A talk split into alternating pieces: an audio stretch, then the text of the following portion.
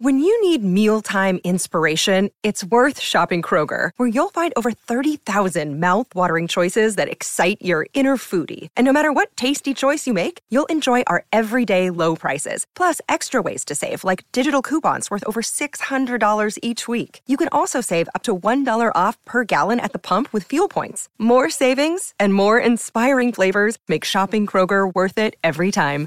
Kroger, fresh for everyone. Fuel restrictions apply.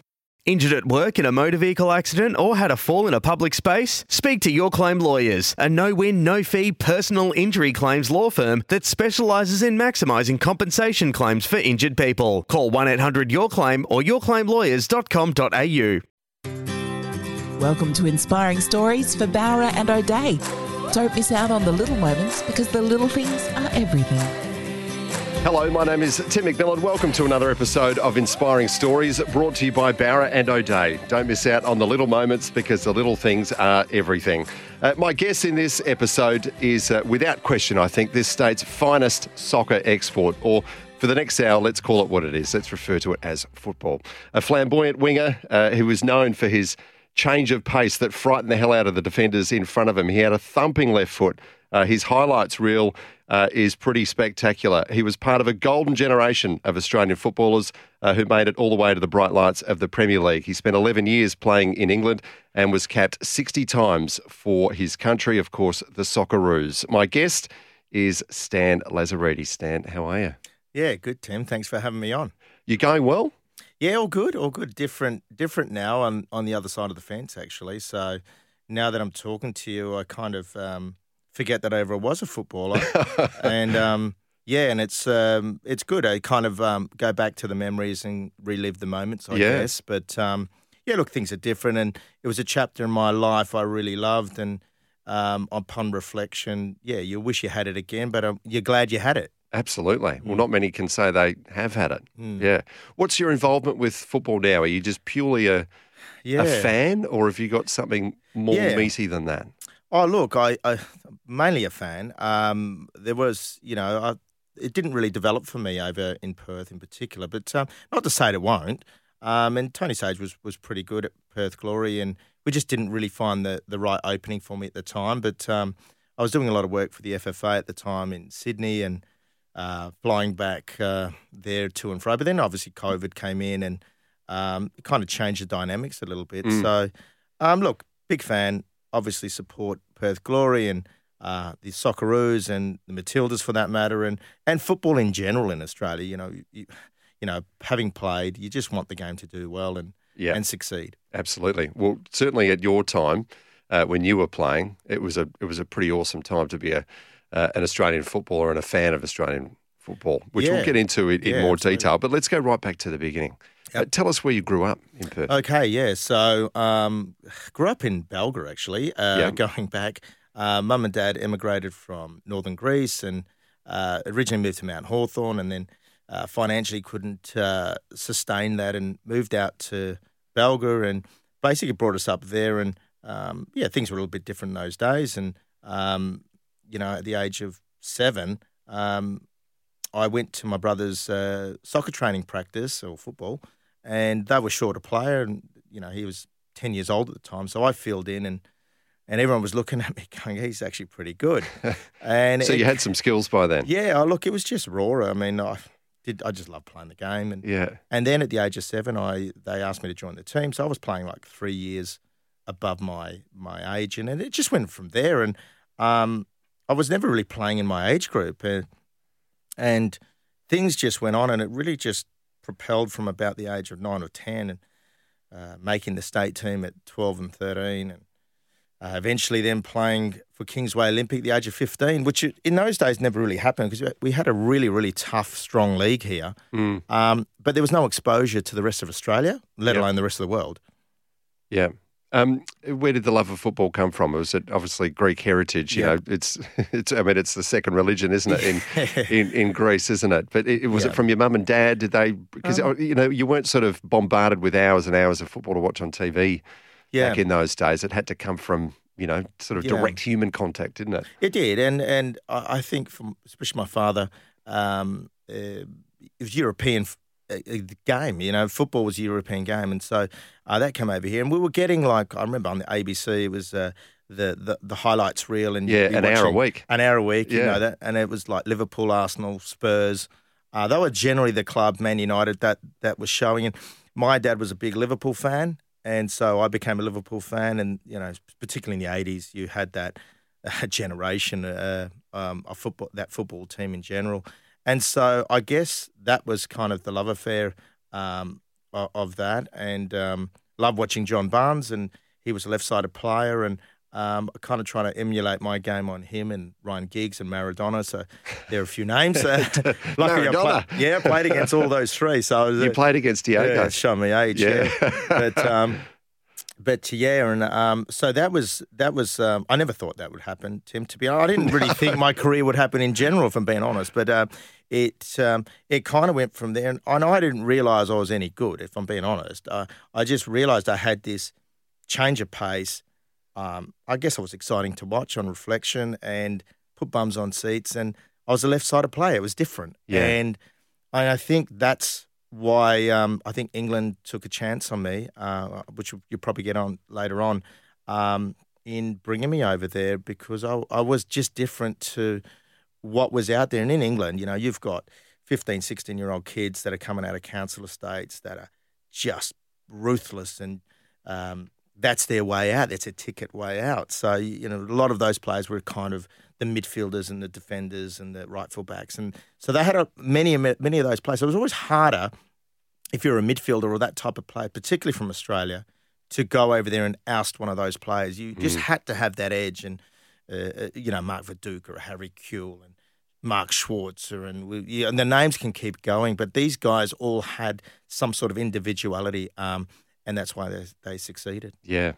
Um, you got your break in the NSL with, uh, as it was at the time, uh, before uh, we uh, revamped the league here into the A League, but uh, NSL days when Yeah. we still had, you know, it, clubs had very strong ethnic roots. Um, you ended up at the West Adelaide Hellas. Yeah. Um, is is that largely because of your Greek heritage? Um, well, yeah, there was, it, in those days, there was a connection. So from Western Australia, it was almost like we were isolated. We were. We, were, we might as well have been our own country. Um, and um, so to try and get a trial over there, I originally got a trial with Preston, Macedonia, and Heidelberg. Yep. So you like this one? I get to Heidelberg, and I'm walking across the field, and the guy goes to me. Uh, one of the uh, scouts goes, "Oh, mate, I don't like your shorts or your boots." I go, "Mate, you're not playing for us. Are you kidding?" I go, "Can you watch me?" He goes, "No, I'm not." So that was the session. Yeah, So right. I, so I actually uh, thought, "You're kidding me? I Don't like my boots." I was like.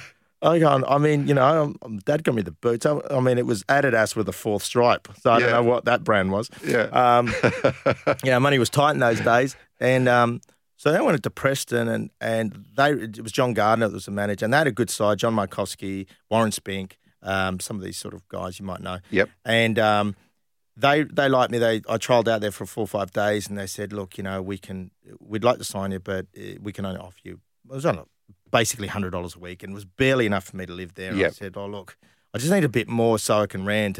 And they weren't prepared to do it. And, I, and then from there, they got a call from West Adelaide, and they, and they were forming a new team.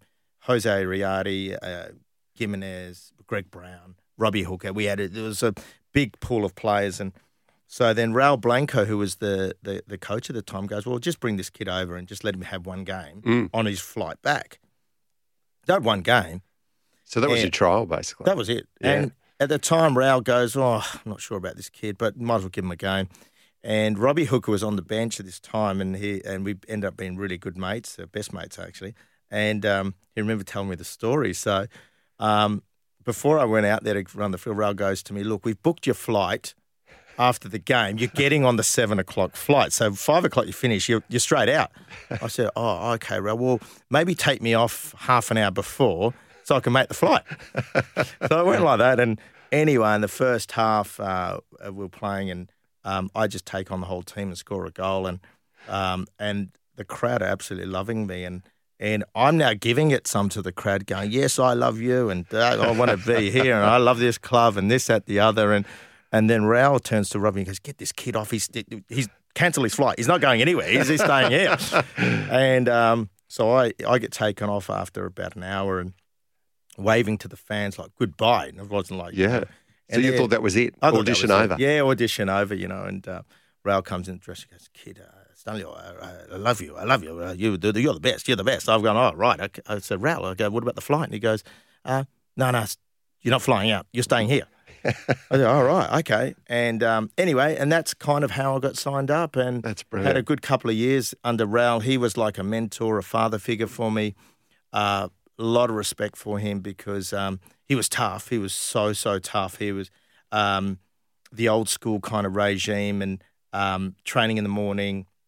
There was etiquette. There was, um, I mean, he'd fine you. I mean, I remember he'd fine me each week, and it got to a point after a month. I said, "Raul, I'm struggling to live because you're finding me so much."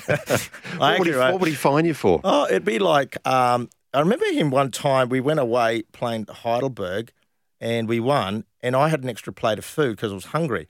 And he goes to me, Stanley, you're wearing out the carpet. You can't eat so much. You're going to end up like me.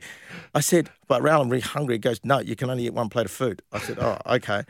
And he goes, I'm finding you big one 50. then. Yeah, yeah. But you, and that's why I, I, I realised that every other player's got this mountain of food. I just went with a flat plate and um, copped it. But no, he was. But looking back, it was like he was prepping me. Yeah. Um, and and it's what they say, you know, you get prepped, so you, you know it's coming. And particularly when I went over to England, it put me in good stead. Yeah. Mm. Uh, and from from there to one of the big clubs uh, of England, particularly of London in, in Yeah. West Ham. Um, at what point did you start to realistically think that that was on your horizon? You know, because it is a, it's a big step Yeah. from from West Adelaide to West Ham, right? Yeah. When did when did you think? Well, maybe I'm good enough for that level. Yeah, good. I mean, it's a great question. I mean, look, we didn't in those days. Um, there wasn't Asia. Asia wasn't the the route as Yeah. it is now. So predominantly, a lot of our boys now go, well, and the girls, whatever, they go now to the Asian areas because it's easier. They get paid quite well, um, and it's probably a good stepping stone to get to Europe. Mm. But for us, for that kind of era footballers, um, and for me in particular, there's only other two other players that, in the EPL at that time, and that was Mark Bosnich and Robbie Slater, I think, from memory. And so, for me to go there, Harry Redknapp took a took a risk on me, and he goes, "Look, I like you, kid. I really like you. You remind me of Steve Heighway, a Liverpool winger." Mm.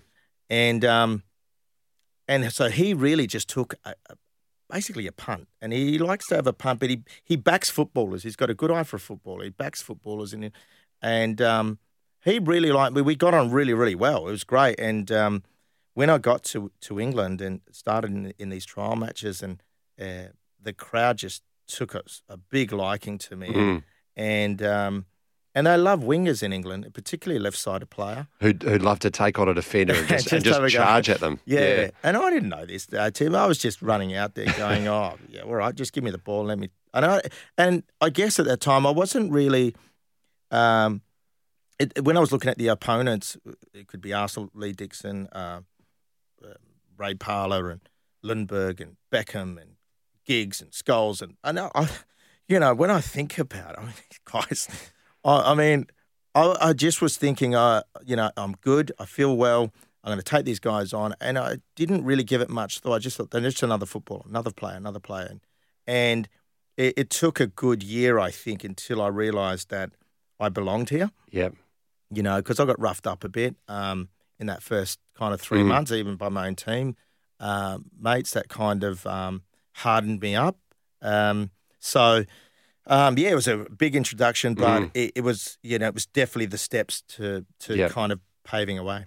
Just before we uh, go to a break, and, and I know we're sort of um, jumping a little bit back in time, but I love the story about how you actually ended up in West Ham. So, Okay. as I understand it, you were playing at West Adelaide then for the West Adelaide Hellas. yes. Um, West Ham was doing a, a- an in between season uh, promotional tour, if you can call it that, Yeah. uh, through Australia.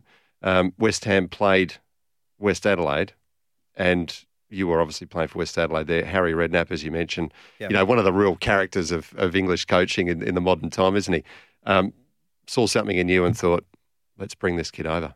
Yeah, Uh, yeah. I mean, it, talk us through that.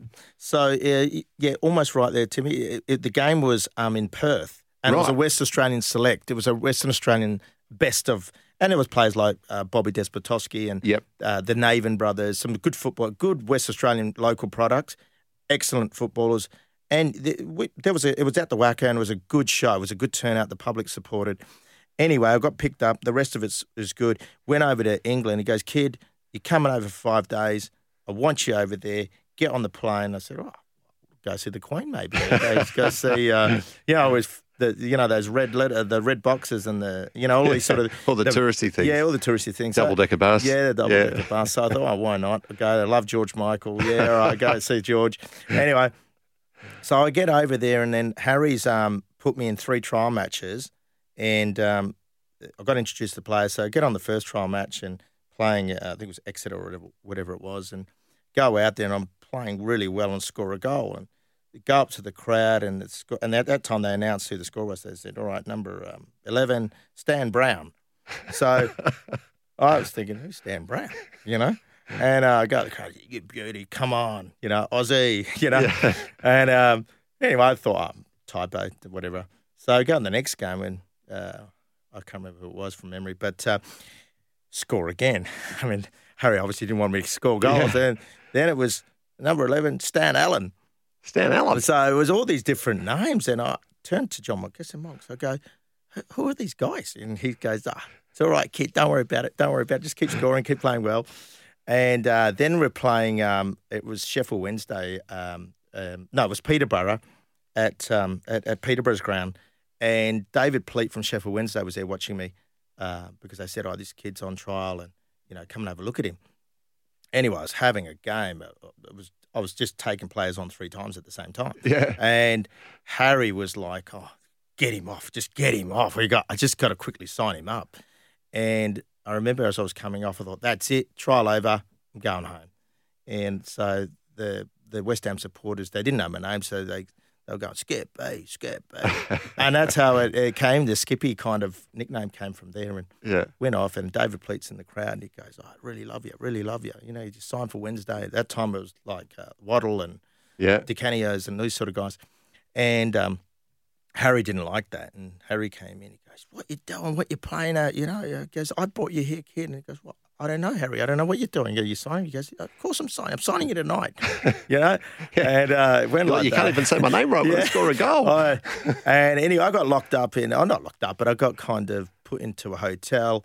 Um, I remember Les Sealey, the late Les Sealey, was like um, he looked after me, and he he stayed in the room. I couldn't leave. I got rushed to the ground the next day. I signed whatever it was, near enough, just to get an opportunity. And um, and I really thank. I'm so grateful for Harry Redknapp. I mean, I've got so much respect and time for him because he gave me my break, you know, and he eventually sold me uh, uh, in saying that. But um, you know, they, th- that never happened, Tim. You know, it never happened that a manager like a Harry Redknapp, uh, an EPL manager, Yep. would take a chance on a on a West Australian player from Balga, um, and it was what dreams are made of. So. Absolutely. Yeah, Yeah, it that's is. It's, it's the football dream, isn't Yeah. it? Let's take a break. Uh, Stan Lazaridis is our special guest in this episode of Inspiring Stories. We'll be back with more of his story right after this. You're listening to Inspiring Stories for Bowra O'Dea. Don't miss out on the little moments because the little things are everything. You're listening to Inspiring Stories for Bowra O'Dea. Don't miss out on the little moments because the little things are everything. Did well there to get his body in front of Peacock. Lomas. This is Stan Lazaridis. Oh, it's a brilliant effort from Lazaridis. Something out of nothing. Uh, the West Ham United fans as stunned as anybody inside St James's Park. It's only Stan Lazaridis' second goal of the season. And I wonder if he's ever struck a shot better than this. What is it? 30 plus yards? And Sheikh Given had no chance at all. The Newcastle goalkeeper left groping at thin air. What an absolute screamer that was. I mean, the audio kind of does it justice, but you got to see it, Stan. Was that the sweetest shot you've ever hit? Oh, it it was was- an yeah. absolute belter. Oh yeah, no, it felt good. Um, yeah, I've been I've been uh, practicing and training actually because um, Harry wanted me to uh, attack from deep, and Um, and he was always encouraging me, please just keep shooting, take shots. Um, and at this particular time, I had Alan Shearer charging me down. I had no one in front of me, so I had no one to pass to. And um, yeah, I was just just seen Shay Given slightly off his line, and must have been a wind blowing behind me, but uh, it just felt good. And um, yeah, I was. It was. We really needed a win, and I remember I was telling you off air before. Uh, I was looking for the fans because I went in front of me. They're right behind me in the back left, and I just turned around and and I, and I was just so happy. It was one of those games. We ended up winning 1 0. It was a goal that won the game. And Mm. and Harry was so chuffed. I remember afterwards, and he goes, Kid, you can have the whole week off. Just turn up the next game. And um, players. And it really um, was a big win for us at when and got us on a on, on Yeah. a bit of a run. And that's what that's what happens over in England. You need a game like that. You need a goal like that. You need those confidence kind of boosters to get the the run going. And we ended up having a pretty good season. Yeah. So um, yeah, it was um, yeah, it was a special goal. Uh, uh, If you can put it into words, Mm. what is that feeling like though when you when you score a goal like Yeah. that and you've got fans who are just losing their minds? Yeah. Well, I mean, and, and you've done this, and you're on, you know, the biggest stage in in football. Like, I mean, what is that like?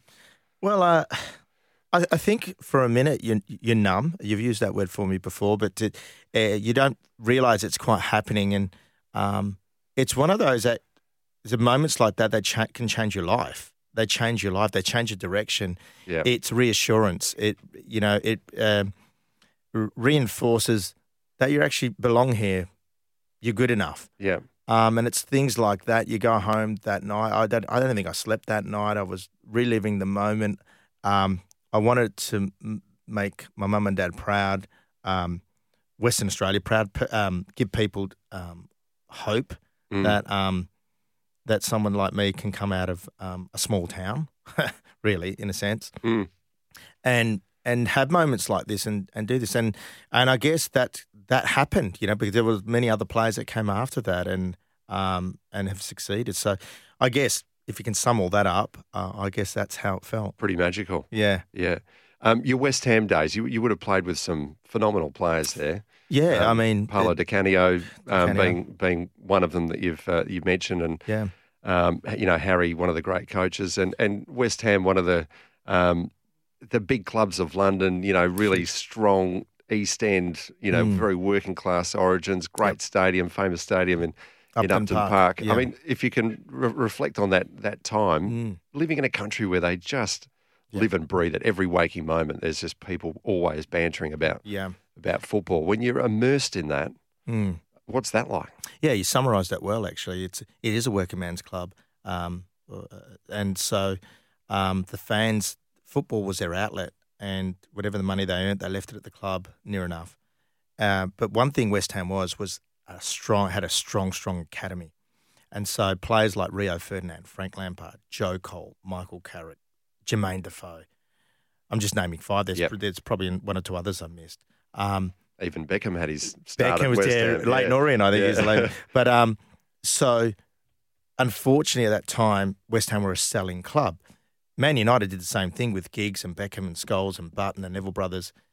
And unfortunately, West Ham weren't able to keep those players together. Ended up selling Rio for 18 million and Frank for 11. And, and so that group of players, had we been able to keep that team together, definitely would have pushed into Europe. Um, and so you mentioned Paolo Di Canio, amazing, amazing player. I mean, he lived near me, so it was like um, this guy's dedication and his passion for football was at another level. And that guy was just a footballing brain on the field, Kitson Hartson up front.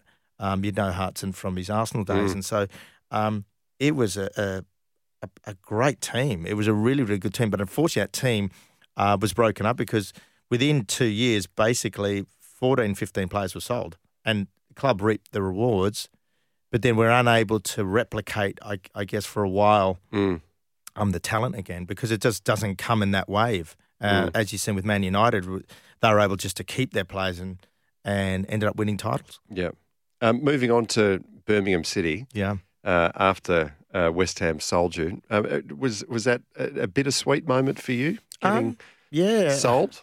It was because I didn't want to leave. Um, and I remember Harry had called me in. He goes, "Kid, I love you, but I got to sell you."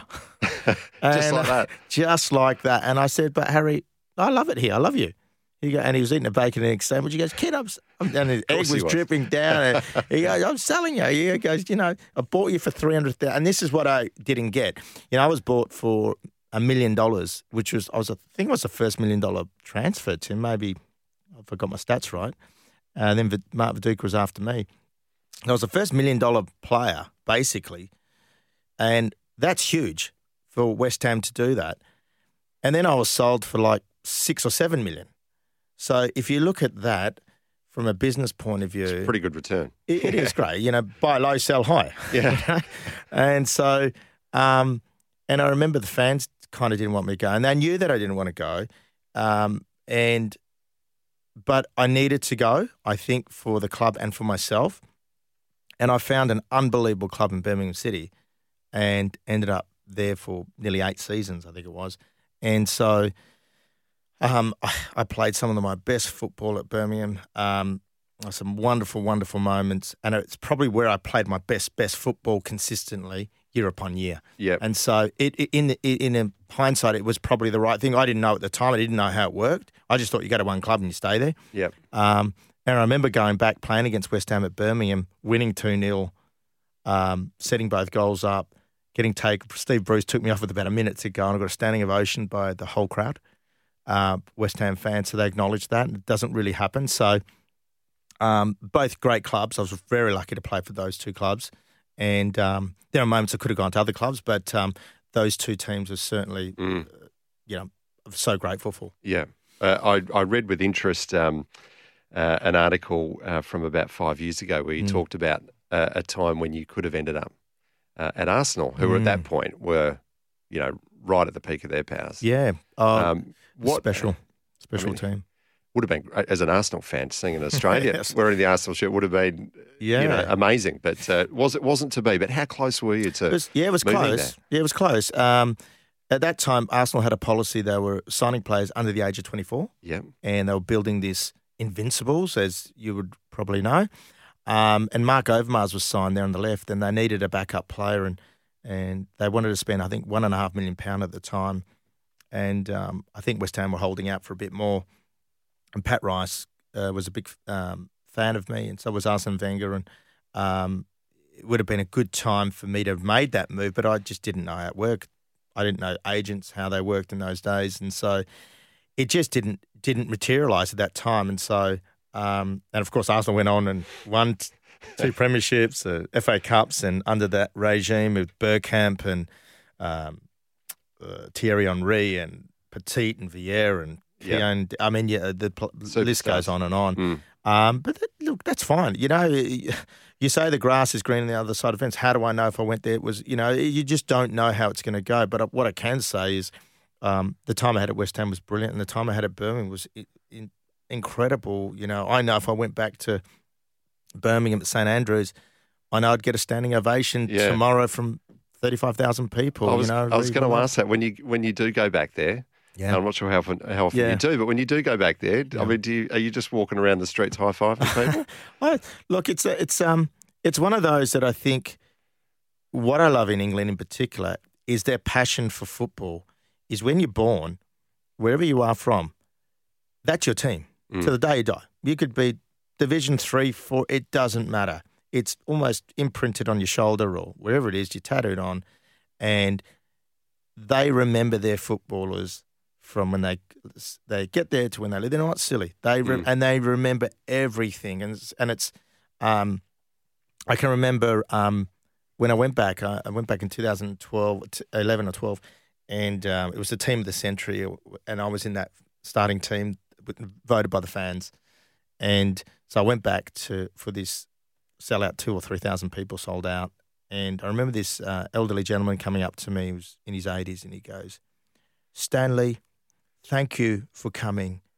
If I die tomorrow, you've made my night." He goes, "You're my favourite player, and you were the one I'd come to watch the games with. Thank you for you know for making my dream come true." And I'm like, "You're Wow. kidding me!" I go, "You- "You're the guys that made me," you know. Is and so, I guess it's moments like that that mean everything to me, you know, because forget about the money, forget about it's the impact you have on people, um, and how much it means to them. Yep. You know, and so I remember sitting in the pouring rain signing autographs, and I would never leave. I would be buying cups of teas for some of the um, elderly people, and it was just those little things. And um, I, you know, I kind of embraced this my car cleaner actually, who was just a loyal, loyal fan that would just do anything for me. I said, Mikey, you know, just he goes, and even even if I didn't want a car cleaner, I said, just do it, it's fine, you know. And I remember on my last uh, game where I was uh, leaving the club, coming back home, he remember him hugging me and him saying, "Thank you for making a nobody feel like a somebody." Oh wow. And and it's I'll never forget that, Yeah. you know. And I was like, I was crying, he was crying, and I and I said to him, I said, "You were the you guys are the somebody. I was the nobody. You made me a somebody." And I know it's probably taking us away from football, but this is what it means, you know. And when I try and tell the younger players that are coming out of here, it's things like that that change people's lives. That um, you can have an impact. Um, yeah, you're gonna be, you're gonna make money. You're gonna have a good life. Um, just sacrifice, give everything, give everything to your cause because it will be rewarded. And it's moments like that that, yeah, I take to the grave with me. Yeah. Beautiful memories. Mm. Um, and no wonder that you were so loved uh, by the fans. Um, Yeah. you know, for, for acts like that, because let's be honest, not all footballers Yeah, do stick around in the rain and sign autographs. They, you know, Yeah. they're off to, you know, go driving the go- Bentleys. yeah, off off to the tanning salon or something. Ah, yeah. Don't- let's let's Oh, not get yeah. started on no, that. but- that's all right. It's different. of course, on the field, though, Mm. you know, some of your exploits on the field also endeared you to fans. And just before we go to a break, um, we'll just play uh, another clip that uh, um, captured another one of your magical highlight reel goals. This is uh, Birmingham v Everton.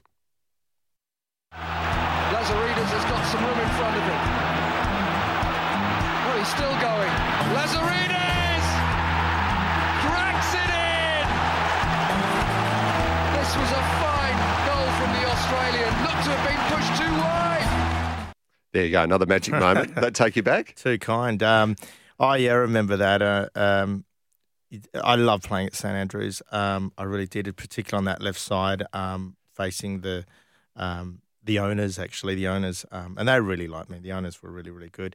Um, yeah, I remember Clint Morrison afterwards. He was trying to make me dance, and I can't dance like Clint Morrison. I tell you right now, uh, don't I don't have um, good dancing feet. But um, I look great memories, and I think it's um, it's moments like that um, that are special. Um, there's another. There's there are many more moments to me. I can keep Yeah, going, but yeah. uh, I remember playing Liverpool at St Andrews, and um, we were up against it, and um, we ended up winning two 0 uh, I was man of the match, set up both goals, and I was in the 93rd minute. That was like the last 30 seconds of the game.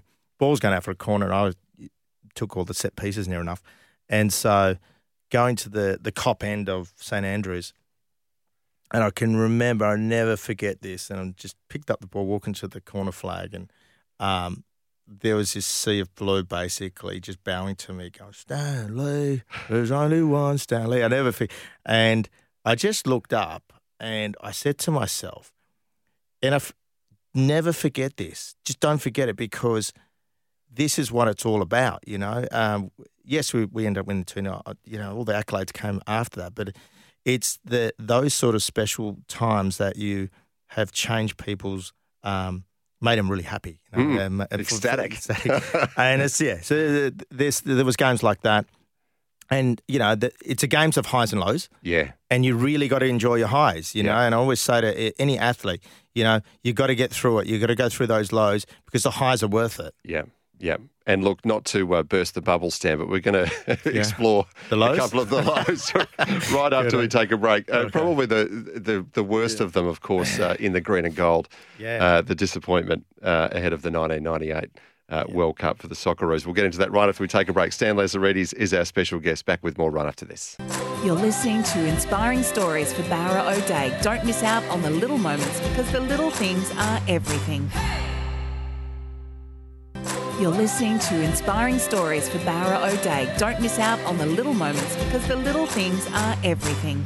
Welcome back to Inspiring Stories. Stan Lazaridis, a legend of Australian football who plied his trade uh, in England for 11 years. He was also capped uh, 60 times uh, for the Socceroos. Uh, I'm sure there were some amazing times in there, Stan, and uh, you played with, you know, like I said, a golden generation um, of Australian footballers. But um, let's go to perhaps one Yeah. career lowlights for you. I hate to do that to you. No, that's okay. It's after we've good. just, you know, Hit the gone gone back to some of the magical moments. Uh, 1997. So. Aus- Australia looking to qualify for the 1998 World Cup in France. It would have been our first World Cup since 1974. Hmm. Um, so you know, breaking a hoodoo, everything riding on it, yada yada yada. You know, Yeah. set the stage. MCG, 100,000 people. You're 2 0 up against Iran. Oh. 17 minutes to go. It's Semi. it's right there. Brutal. And then the unthinkable happens. What, what are your Yeah. memories of that as you reflect on it now, all these Oh. years later? Just, um, I've never seen the game since, actually. Um, you can't watch it. I can't watch it. It's too painful. It really is painful. And just, I'll just take a step back because Terry Venables came in at that time, and he and he got us all together.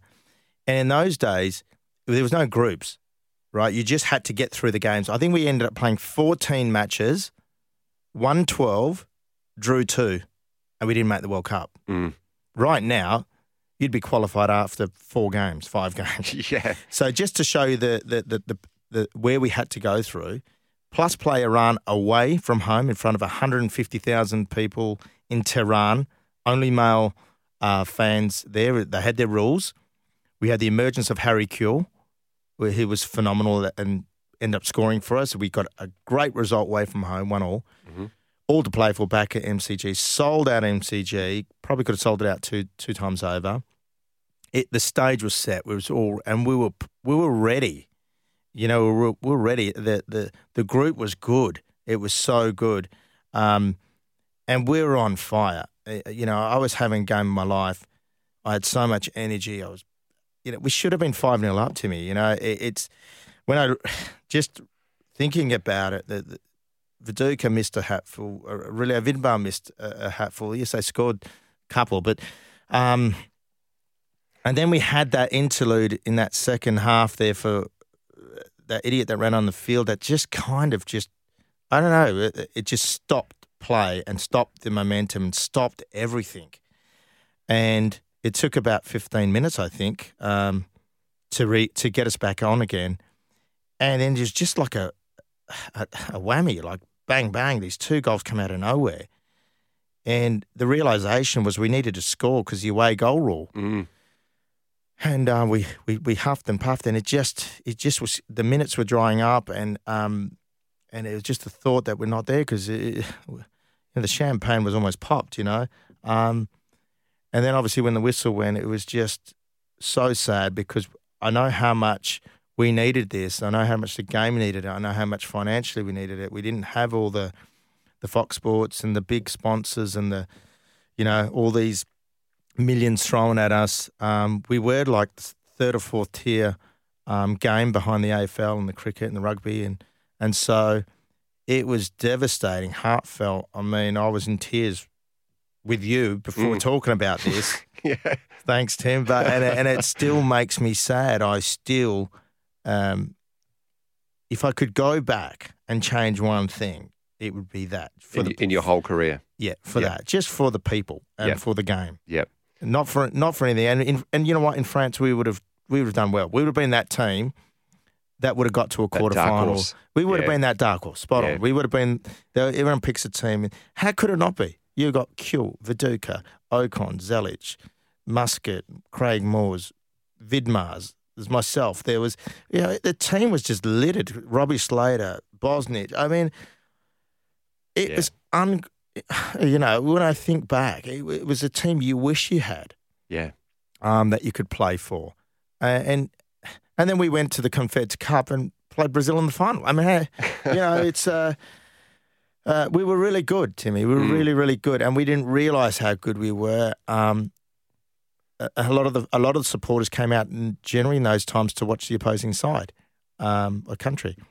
Um, but we we when we look back, I guess we probably needed that load to emerge that new Yeah. generation of footballers, and they did. And you know, we did. We had some great players coming through with the Vince Grellas and Brescianos and Emertons, and and you know, Timmy Cahill, Harry Kewell went on and had a really good career.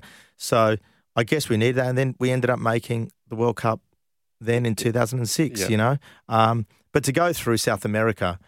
Um, and play against Uruguay's and Argentinas. Was brutal. Yeah. Yeah, I mean Yeah. that's and how that worked for us uh, from countries that have won the World Cup Yeah. um, was tough. Steb, you might want to block your ears because I don't want to Go trigger mate. some sort of Oh, no. PTSD reaction. No, here you're from you. Oh, we're just no, going to are you take it. gonna I know you haven't been able to watch it, but Oh. we're just going to hear uh, the final seconds of that heartbreaking draw Okay. in 1997 before we crack on. Okay. The referee looking at his watch again. The match is over. Heartbreak for Australian soccer. They have been beaten here at the MCG by the away goals rule, the cruelest of fates for the Socceroos. The saddest of moments The saddest of moments. I think we can we can probably leave it there, can't we? um, just talking on the international stage, you know, playing for Australia, you would have played against some phenomenal players, some you know, some superstars. You mentioned Maradona at the start, for instance, Yeah. but also some really brutal game. I mean, playing again through the South South American qualifying area. I mean, you know, Yeah. you talk about football being religion. Sorry, I can see how emotional you are. Oh, mate, you Sorry got me. about that, mate. Timmy, you're killing me. Killing me. Oh, some of the stuff that goes on on the on the field that the cameras might not pick up. Uh, Yeah. can, you, can you shine a light on that well, um, for us? yeah. oh, Look, I think you got away with a lot more in those days because now there's cameras everywhere, isn't there? You Yeah. know, there's cameras there. There's um, more stats now. You know, people have got something on their shoulder and their toe on this, on that. It shows how much your calf's twitching. Has shows how much sprints you've done. I mean, it is so analytical now. So uh, obviously, playing against certain countries, particular, and not discriminating anyone for this matter, but um, generally South Americans was they'd let you know that that you're in for a game. Diego Yeah. Simeone, I remember playing against Argentina, just punched me in the ribs one time, proper, uh, winded me, and then said a few cho- choice words when I was on the floor. um, got away with it, uh, Yeah. no problem. But you know, um, ended up being a pretty tough manager now, a great manager for Atletico Madrid. Um, yeah, there are moments. Um, Martin Keown, actually, one of your uh, guys, would love to step on your toes in a corner. Animal, absolute animal. Um, so, yeah, th- these are just things to get you off your game. I remember Roy Keane in the dressing room one time. Um, we're lining up at Old Trafford, and those days you had to go onto the exact minute onto the ground. So we're in the tunnel, and we're in there. I think about a couple of minutes, probably two minutes, but two minutes a long time in the tunnel next to a player that's only ten centimeters away. yeah. And uh, uh, you know, you're looking at players like, you know, Andy Cole, Yorkie, Cantona, Giggs, Beckham, Scholes. I mean, goes on. Roy Keane turns his body, he's facing me, and I never look at a player. And this day, I looked at, I turned left and looked at him, and he goes, Ozzy, Ozzy, Ozzy, and I, and then he goes, "You're dead, you're dead. you hear me? You're dead." You know, sorry about the I- Irish uh, accent. And I looked at him and I go, he's mean. He looks really mean. and I said, Roy, I love you. Roy, you're my favourite Man United player. I love you, Roy Keane. and he was kind of half laughing, and Rio Rio Ferdinand was with them at the time because he, I remember playing, uh, was with Rio at um, West Ham. He goes, "Oh, no, Roy, he's going to make you laugh. You know, it's all right. And sure enough, first tackle, he comes through me and he goes, I, you know, then pointing to me. And it's all that intimidation. It's all Yeah. that that goes on. And Roy Keane was a fantastic player. Um, and um, it's all of those things to upset your game, to just get you off. Yeah. Um, and yeah, they ended up winning that game 3 1, I think. so They were formidable. they were Yeah. pretty awesome at Old Trafford. Give yeah. them their dues. Absolutely. Um, can we talk about uh, moving back from England uh, Yeah. back to Australia uh, to play for Perth Glory? Mm. How hard was it leaving uh, Um, England, which had been such a great move for you? Yeah, tough, really tough. Um, but so my my time at Birmingham came up. My contract was up, um, and it was time for me to go. And I remember the owner um, wanted to say goodbye to me, basically, and So um, he came up to me and he goes, Stanley, you know, I want to thank you for being at this club. And and then I turned to the owners at that time and said, um, and you by the, in those days you called them chairman because they were Yep. chairman. So I was chairman. It was both the David Ralph Gold, David Sullivan, and Karren Brady was the uh, managing director. And I turned to the chairmans and I said, look, I just want to thank you for employing me at this, at your club. You've given my family a good life, and um, I just want to thank you for playing at this wonderful club. And and the chairman, Dave Sullivan, goes, Stan, you're a true gent. Um, call me Dave. He goes, um, it's the first ever time anyone's thanked me for employing them. Then he wrote it in one of his newspapers next Yeah, day. right. Um, and he said to me, he goes, Stan, you know, there's clubs that really want you for another year. And I said, no, it's just time for me to go home. I think uh, I need to be around my father, and uh, he wasn't well at the time. And it was just time for me to, to go home. And I just thought it'd be great to come back to Perth. I had an opportunity to go to Sydney and play at Sydney FC, and I think it was Melbourne Victory as well. But um, it- I, I think I needed to give something back to West Australia, and Perth in particular. And uh, my time probably wasn't great when I came back, although I, I really, it just, um, and then I got a drug ban in between that. Yeah.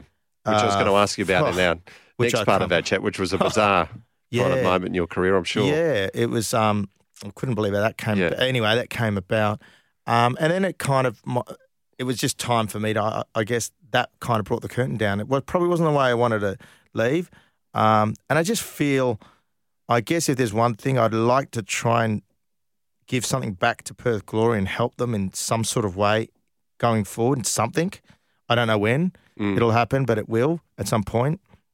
Um, but um, we're okay. But it, at that time, Tony Sage just came in to buy the club. Um, Perth was in a bit of a, a mess at that time financially, and and fair play to Tony Sage. He came in and um, you know really funded the club for a you know he's still funding the club, I guess. Um, and um, we had a, a reasonable first season, and then the the drug ban came. Yeah. Um, and I, you know, I basically I, I suffer from an um, an alopecia issue, which um, I was forced to take medication basically for a good ten years, um, just to keep keep things at bay. And um, Happened to be on a banned list. happened to be on a ban, but it wasn't Is on it the ba- because it's a steroid based treatment or? No, not at all. No, not at all. It's um, obviously the steroids didn't. no steroids that do Not the, anything. not for the sort of steroids that No. would help you anyway. Yeah, no, no, it, it wasn't. But we're under a different system. We're under the WADA system. So in, if you're in England or Yeah. Europe, you're fine because it was under FIFA. Oh, so you it wasn't on the, it over there. Yeah. So I guess it never really um, um, uh, kind of got onto me. But I just assumed, oh, just take you got to take a milligram a day or a little bit of that. And I said, oh, I didn't think anything of it. It, it wasn't performance. It, they say if taken in huge, huge quantities, it may mask. It may, but you can test through it Yeah. um, and the testing costs money. So for me, um, I'd always tell my doctor, say, right, this is what I'm taking, boom, boom, boom. At this time, um, the ASADA came in and they said, right, we need to test you. I wasn't even, I wasn't even um, at the club. I was actually down south. And I said, you know what, I'm driving back. I'll just pop in. So um, they said, oh, it's- you don't, have to, you don't have to. You can come in Monday. I said, no, no, I'll pop in. You know, no problem. So I popped in. They said, oh, Stan, um, yeah, we're, t- we're testing for this. And I said, yeah, no worries. Yeah. Uh, taking anything? No, nothing. Um, um, I said, I actually, I do. I, I don't know if you know, but I do take something there. And he goes, oh, we're not testing for that, but we'll write it down.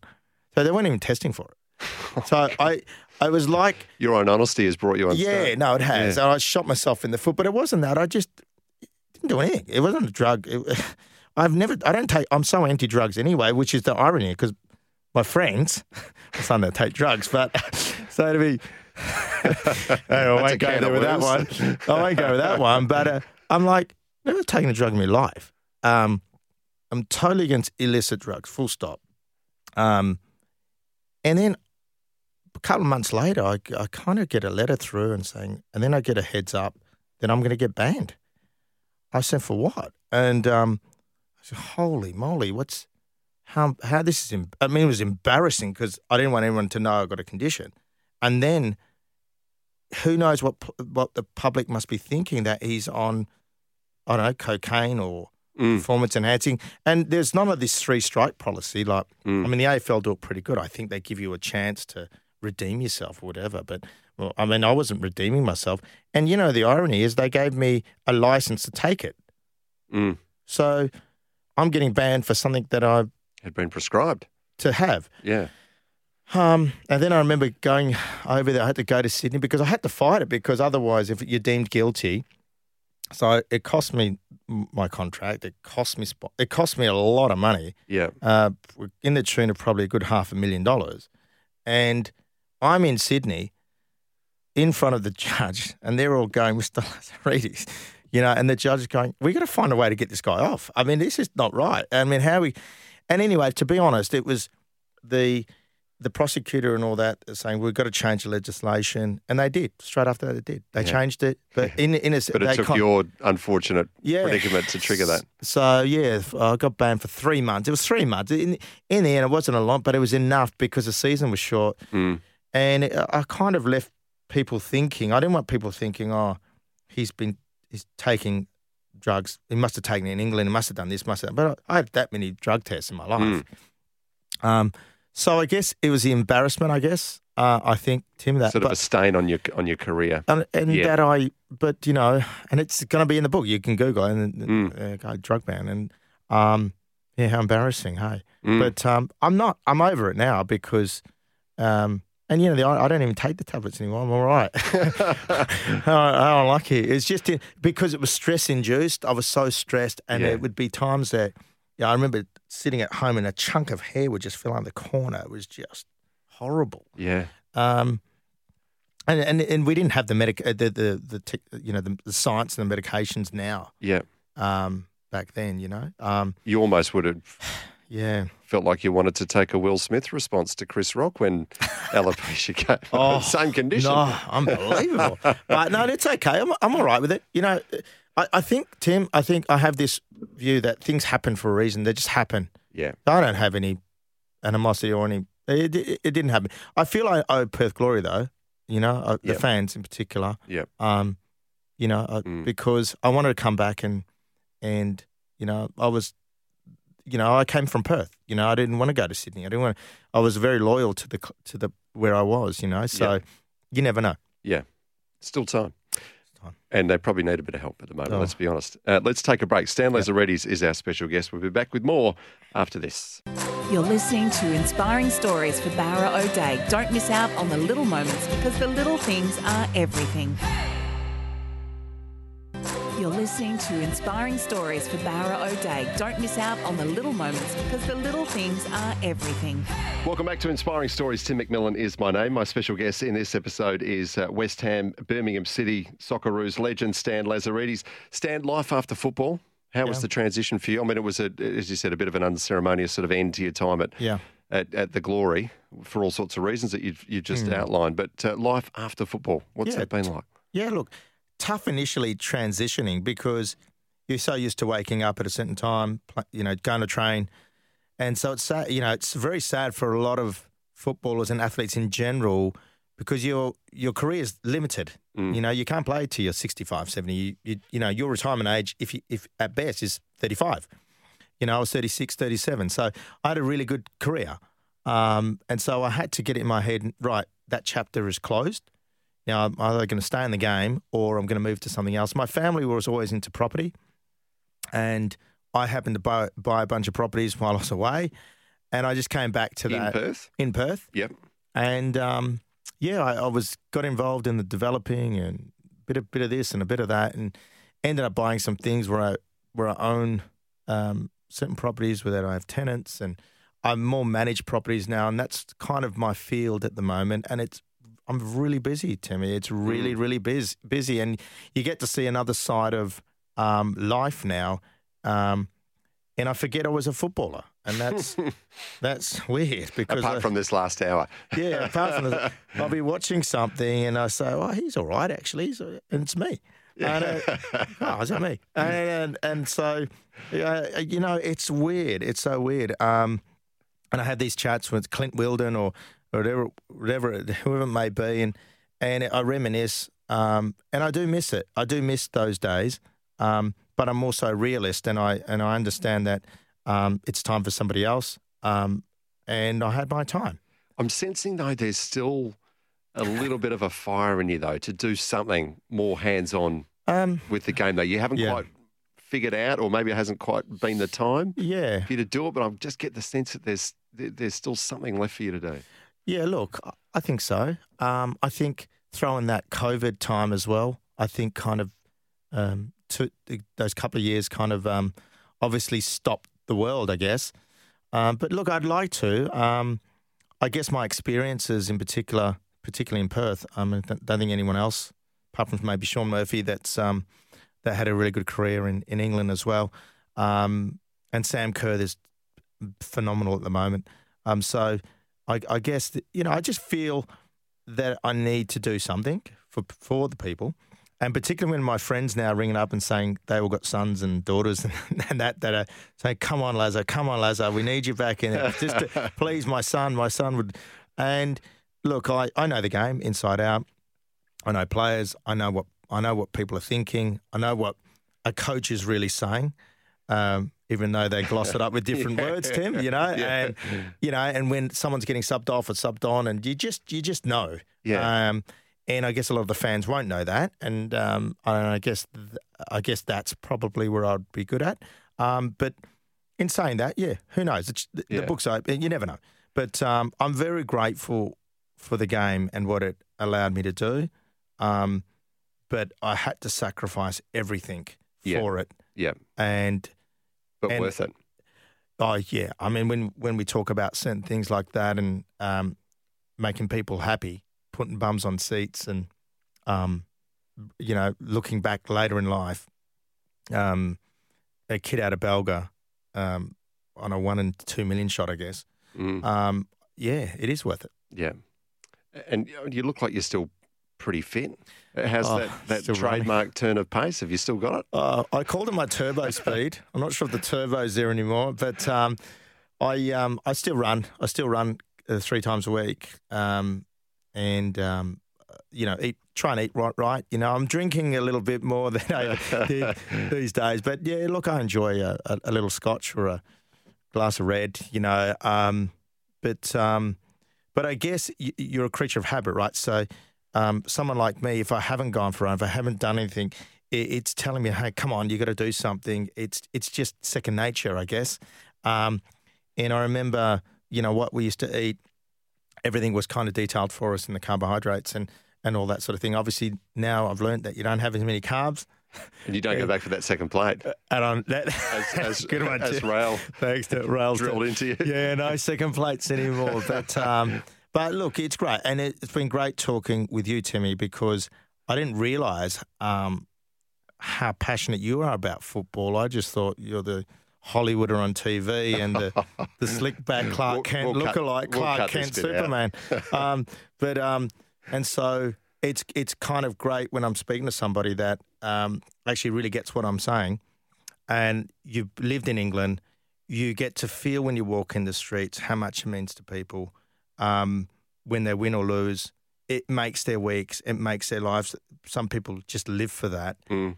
And I loved my time in England, and I'm so grateful for England, the Queen, and the whole, whole hierarchy for allowing me in that country because I wouldn't have had um, that life without them. Just lastly, uh, Socceroos have you know got a massive mountain to climb to qualify for the uh, Mm. For the upcoming World Cup. Uh, just quickly, your thoughts on, on where the Socceroos are at at the moment? it's a tough time. Um, I- feel we're going to beat uh, UAE. I'm very confident there.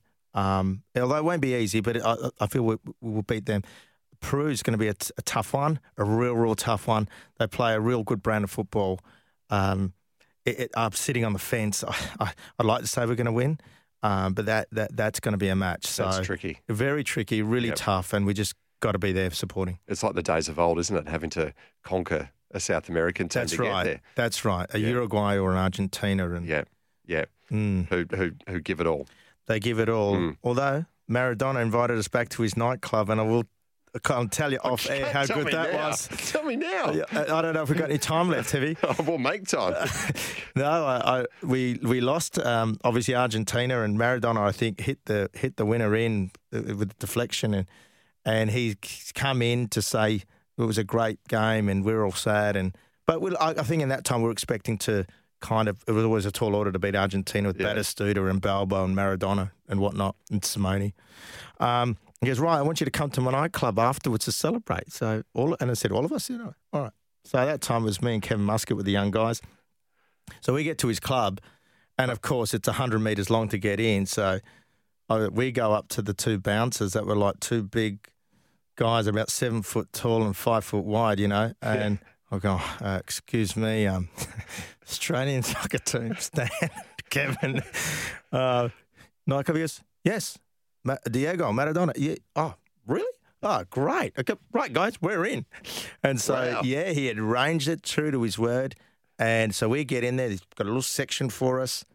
So we go to the, the bar there to order some drinks, and we just keep it. I said sixteen beers or seventeen beers or whatever.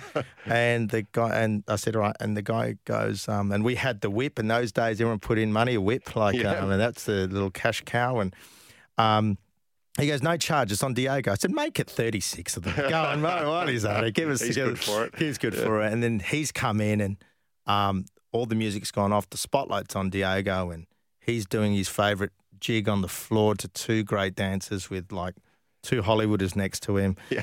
Um, a, I don't know, a blonde from Argentina and a blonde from Brazil, I think, from memory. And um, and sure enough, he um, he's he's allowed to play each of us, two or three of us at a time, to say hello to him. Um, and he was just his figure, and he had a presence about him, Yeah.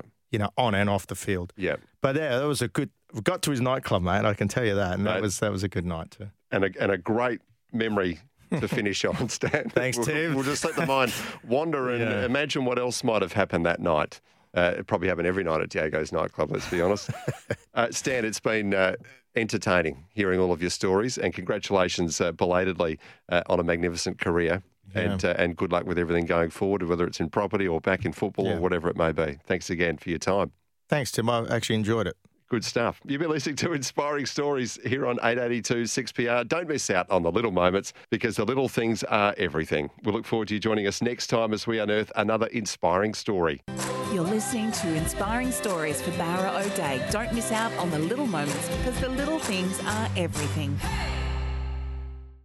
Sometimes needing new tyres can catch us by surprise. That's why Tyre Power gives you the power of zip pay and zip money. You can get what you need now, get back on the road safely, and pay for it later. Terms and conditions apply. So visit tyrepower.com.au or call 13 21 91.